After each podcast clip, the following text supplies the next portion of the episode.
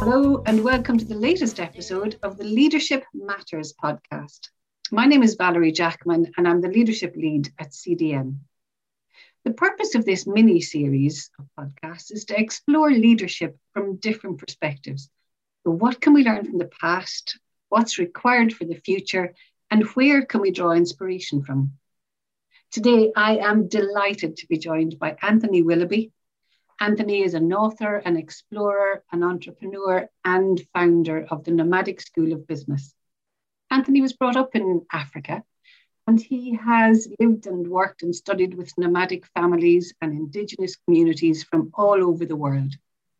And over the past decades, Anthony has been working on a visualizing process called territory mapping, a process that encourages future thinking leaders and organizations to tackle the most complex business and personal solutions. Over the next 30 minutes, Anthony and I are going to be chatting about his journey in life, his work, and what he believes is important for 21st century leaders.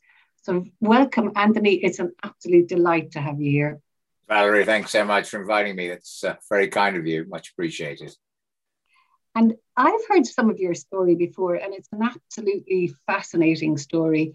Can you just start by sharing a little bit of your background?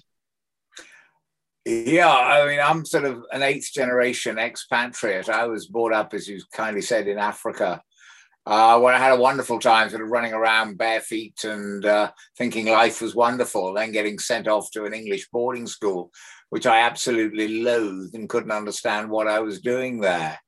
But uh, really, it's been my background is, is uh, when I was 22, I set off for Japan with a one way ticket on the Trans Siberian Express, you know, in search of adventure, fun, opportunities, and excitement. And, you know, 60, 50 years later, I'm still on that same journey.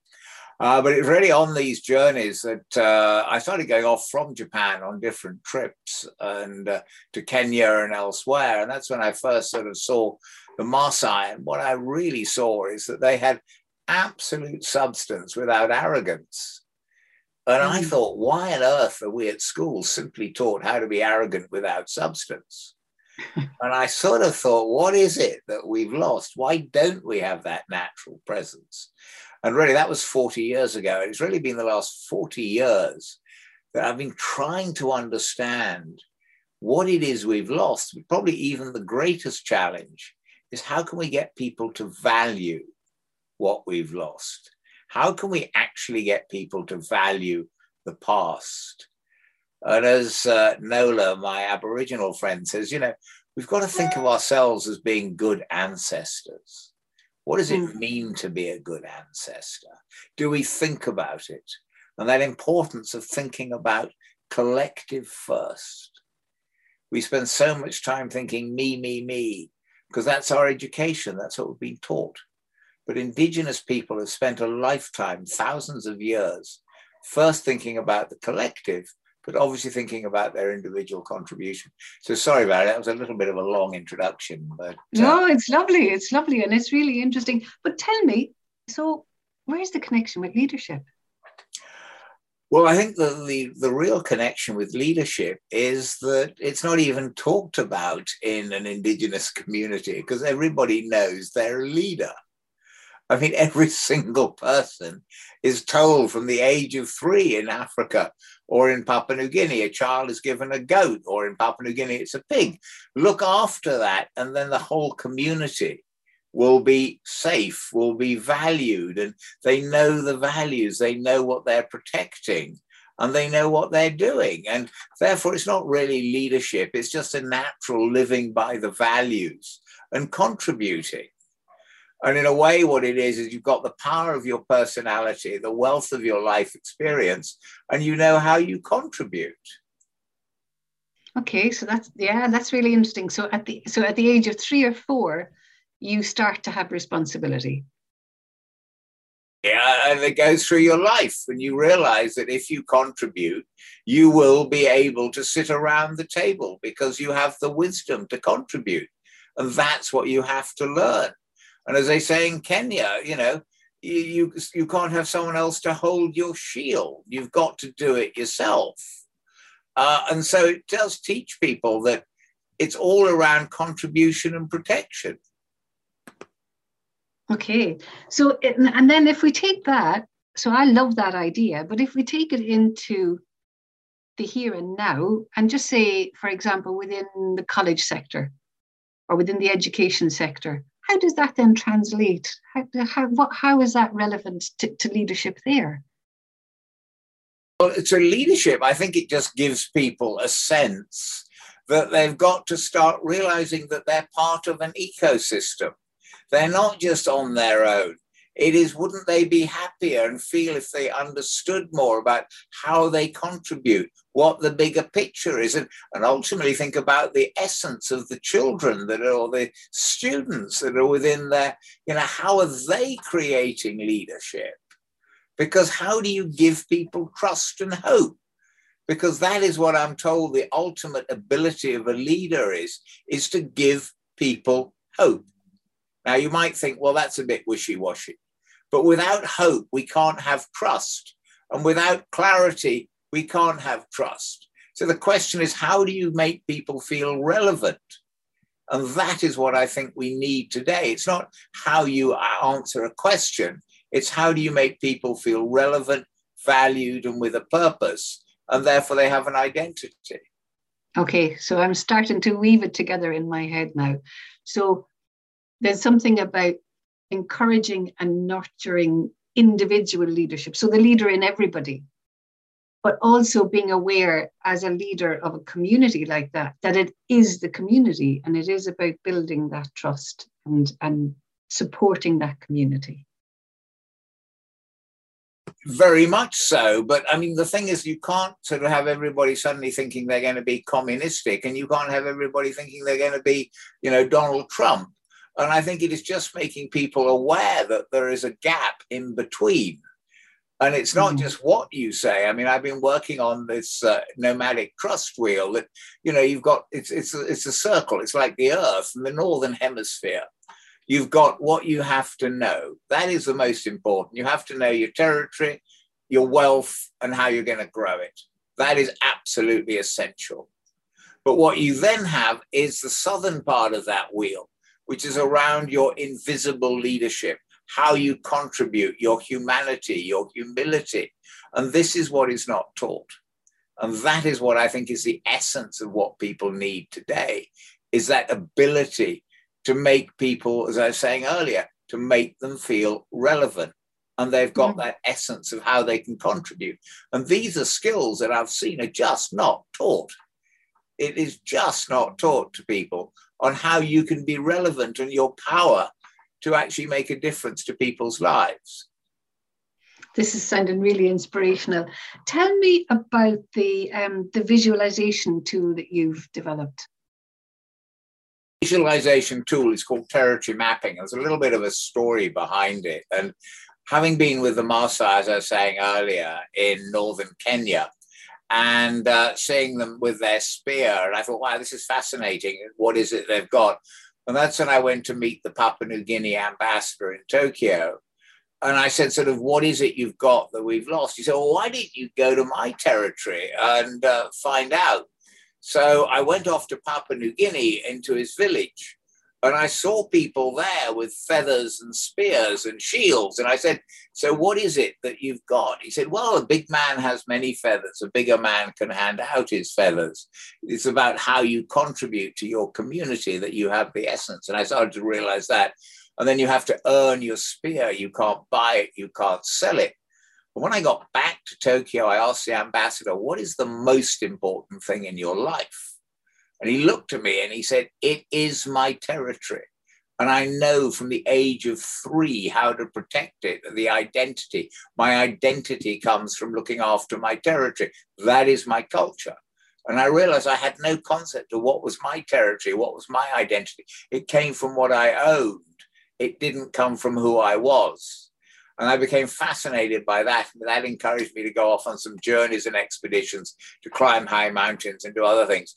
And I then opened the first outdoor team building center in Japan and China called I Will Not Complain because I saw complainers completely destroy morale.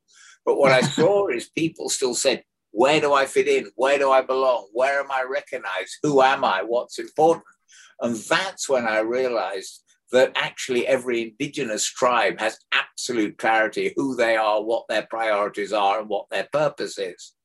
And so I had this idea since they all had a map and everybody operated off the same map, I then thought, what would company employees draw? And I was asked by Thomson and Reuters to draw, get two teams together. They didn't know each other. So I simply said, can I try asking them to draw their territory? And what I found absolutely amazing was everybody could draw a map of their territory. And once they could draw their territory, the rivers, mountains, deserts, swamps, what they were hunting, then everybody could share this idea with each other. And once people could share each other's ideas and hopes and fears, then they could start working together. So, what I've been doing with this visualizing, uh, called territory mapping, is literally to let people draw a map of how they see their world, because then they can articulate what's important, why are they trying to do things, and where everybody else is on the map. And the trouble is, there are three things that come out in every mapping, ter- uh, mapping session. Our territory is under threat, our leaders are isolated, an internal lack of communication will probably affect propers during the first two. So once you can get people to agree what their fears are, what their hopes are, then you can come up with a solution. So that is really what the mapping actually does and that visualizing technique, it unleashes what we have inside us so we can talk with identity and purpose. And I like that that you say it unleashes what we have inside us because it's not as if nobody else can tell me what my territory map looks like. It's only me who can who can draw that and it's only me who can who can share that eh, Absolutely, and, and, that is it. Everybody, but the thing is, in, a, in an indigenous community, everybody would know you because they know what you protected. They know what you what you were thinking, and therefore, all conversations have got context. So you're absolutely right. In the West, we we don't know people's territory. We don't know their hopes. We they've got a job, but we don't know who they are or what they feel is important or what their values are. But this process enables people to talk about what they're passionate about, whether that's individually or whether that's collectively. And, and that collective piece is really important because I know from my own experience, I have my own territory, other people have theirs. And actually, there's a gap. I don't know what their territory is. So it means that there is, in terms of us communicating and understanding and working together, if we if we're not able to share and articulate the things that we see as challenges or the things that we believe are important then communication is impacted isn't it? Well i don't think you can articulate something unless you've got a map because mm. there's no context to what you're saying. We've got to go and find some new customers. We've got to go and do something. There's no context whether it's in our own life and i think that's what we've always had and now, what we are, we're robbed from these points of reference. We're robbed from talking about what is important because in any indigenous community, you know, every conversation has context. The hyenas are coming today, the weather is changing, the floods are coming, the grass is growing. And these are the decisions that then everybody understands what they need to do. So by having a map, it provides that sense of clarity. And you've worked with some interesting organizations and uh, got people to draw maps and share their maps. Can you tell? Can you give us an example of, of what, what's come out from that kind of work? One of the most sort of uh, interesting ones for me was working with the Gates Foundation. We'd done some work with Bill Gates and Warren Buffett, some team building on the Great Wall. Uh, and then we worked with the Gates Foundation. And they drew maps. There are about six or seven people, and everybody drew a different map. The challenges of dealing with the Chinese government, the China challenge of dealing with the Gates Foundation, bridges not built. And then the head of it drew a map showing Seattle on one side in America, China over here, and Africa down below, and with ropes and and and sort of why couldn't we come up with a plan that helps work with the Chinese government to raise Africa. And everybody thought, wow, that's a fascinating idea.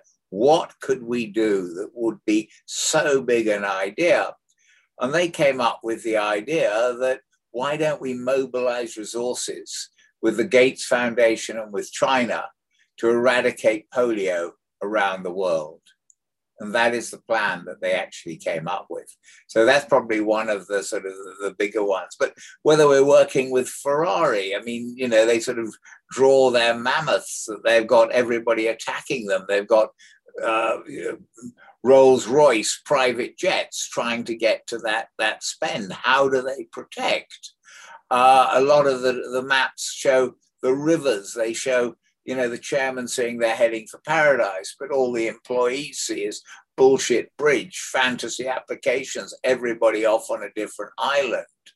So whether we're working with Ferrari, the Gates Foundation, Dyson used it when they were setting up their new ways of uh, using their air products because it was a new territory for the salespeople. So it cuts through all of the traditional rationale and gets to the emotional perceptions and drivers uh, mm. that, that drive people's behaviors. Wow, that's fascinating.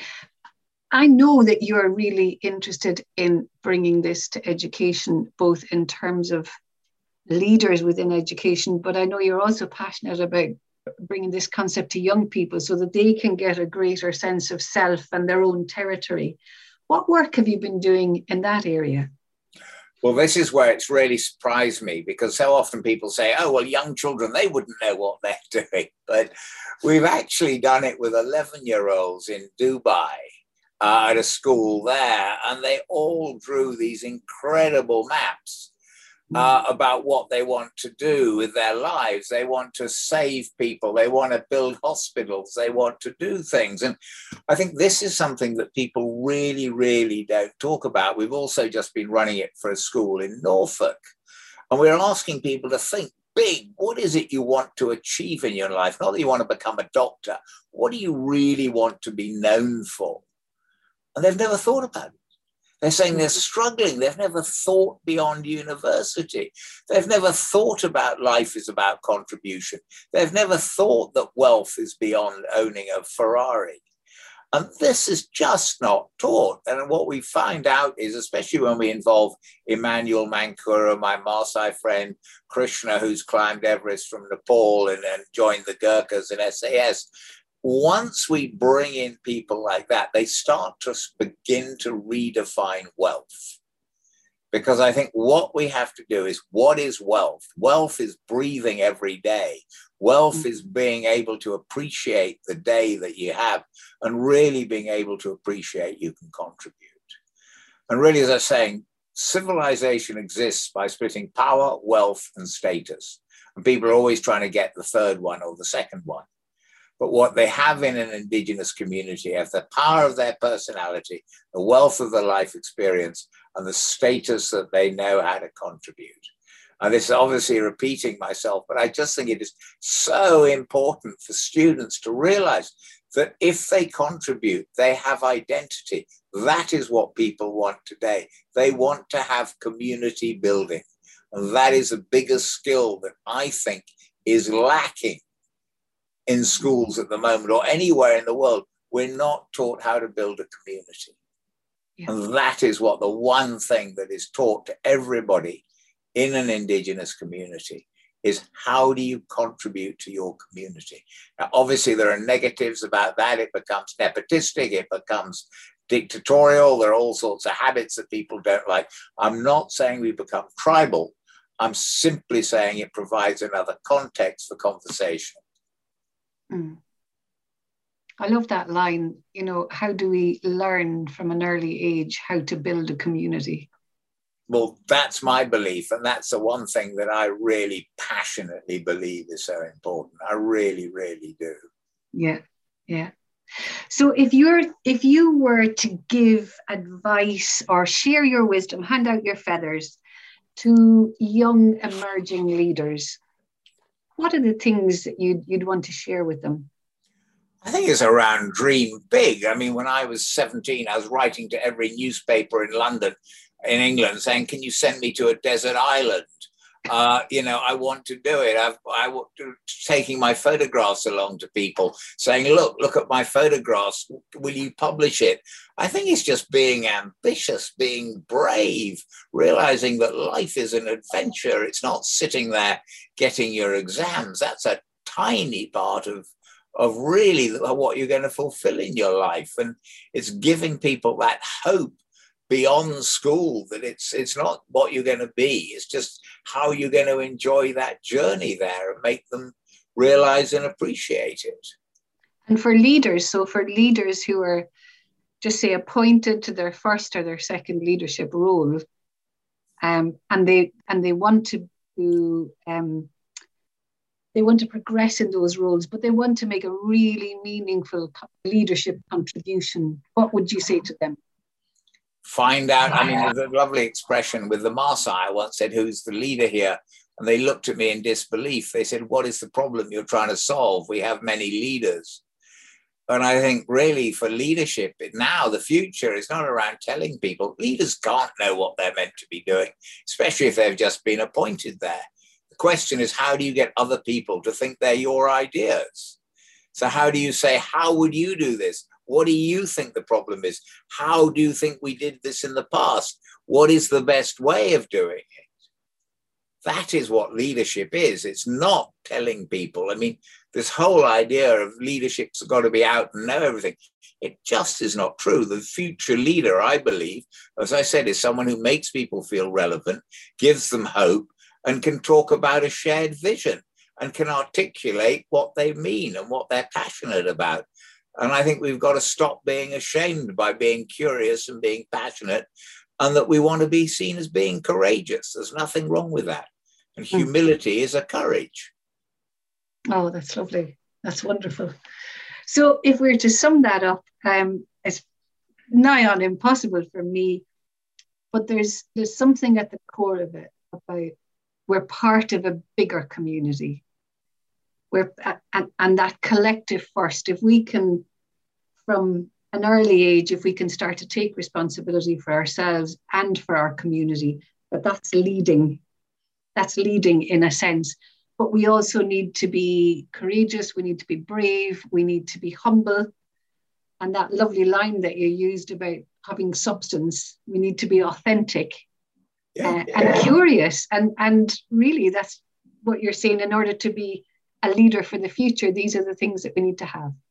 I think so. I mean, it's what people have taught me. I mean, I don't know. I mean, I, I, have no idea. I mean, every day one worries about is one making a mistake? Has one got the ideas right? Does anybody believe me? I mean, I'm 70, I'm still worried about exactly the same things. I think it is sort of enjoying the swamps one finds oneself in, that sense of inadequacy, insecurity. We're never going to get over it. But I yeah. think we just need people to realize that is fun, that is life. That's that's the essence of who we are. And it's not what you know, it's how you deal with adversity and inspire and give others hope. That's what I think leadership is. It's it's not knowing something, it's knowing how to be kind to people and uh, building relationships. Oh, that's music to my ears. So that is, it's just absolutely before we finish, there's one thing that you mentioned actually that I want to pick up on, and it's about you mentioned something about I will not complain. Tell me just a little bit more about that. Yeah, yeah, yeah. I, I can definitely do that. Um, basically, I'd been to Papua New Guinea a couple of times, and uh, I then went to see the ambassador. I'd seen a book called Fly to Sepik Rivers, which are two of the big rivers in Papua New Guinea. And basically, the spine of Papua New Guinea is all mountainous. And so I, the two rivers go. So I sort of thought I'll walk across it. So I got a, a an a map. Uh, uh, aeronautical map, gave it to the ambassador. We had about 10 beers and he drew a line across it, said, That's your route. So I said, Yes, sir so I'd seen that there were villages marked on this map, this aeronautical map. So I thought, well, food is not going to be a problem. And I was overweight at the time. So I thought the only problem is, is, is wine. So we had 24 bottles of wine, no food, and I was unaware that actually in Papua New Guinea there was a meter and a half of rain every month, and we'd arrived in the rainy season. And so we turn up there with our uh, with our wine, and um, we head off into the jungle with extra porters carrying our 24 bottles of wine for us. And what happened was one bloke started complaining. There was my wife to be, my best man to be, and a fellow called Philip. And Philip complained, complained, complained, and complained. And I saw that it just undermines, destroys morale. You can't lead, you can't make a decision if you've got a complainer. And when I got back to Tokyo, I mean, the fellow had been to the British ambassador saying, Willoughby left me for dead, you know, etc. It was quite funny. But what I saw is I was then invited to climb a 7,000 meter mountain in Western China, which is the height of Everest South Col. And I'd never climbed a mountain. So I thought I'd better go and learn in Africa, do Africa's three, 5,000 meter peaks, Kilimanjaro, Kenya, and Stanley. Suddenly had my mother in law, my father in law, everybody wanted to come. So I thought, right, how do I keep them? So I was with my father and I said, How do I keep people off, complainers off? He said, I don't know, it's terrible people. So he came up with a list I will not complain. And this list still exists. And, uh, you know, I got people to sign the document. I will not complain if I get eaten or trodden on by animals, if extra porter is employed to carry wine, if overall the trip has a general air of British amateurism, if the trip does not go to plan. And if I complain, I can be sent home and you know, or I discover I've got prima donna tendencies. Because I just think we need this philosophy in life. We can't blame. We can't. We can't be a victim every time. We can't have that as an excuse. We have to realize life is a journey. We all make mistakes, and that is what we have to do. We cannot complain. We have to make observations. We have to make changes if they're wrong, but we've got to come up with solutions we can't blame other people. We have to come up with that solution. And, you know, oh, realize, you know, that life, I think, you know, the one thing on life is Churchill's definition of success. And success in life to Churchill was stumbling from one disaster to another while maintaining one's enthusiasm. And that is, I think, the essence of life. That is leadership, being able to, to smile in adversity and, and get on with it. Anthony Willoughby, you are inspirational. Um, you you lift you lift my spirit. Um, and I just love that idea of not complaining. Actually, I might be sharing that with my 12 year old. I will have to get a bag for her, but yeah, absolutely. Anyway, she'll be wearing that in Mongolia. Yes. But but it makes absolute sense because it does take the energy and it does make it difficult to lead. Absolutely. Yeah. Anthony, we've come to the end of our time for today. It's been a real privilege. I love it. Um, thank you for sharing all that. And thank it's you. been really inspirational because it's it's real. It's real, isn't it? Done my best. Thank you very much. As are you. So thank you very much. At all, Valerie. Wonderful.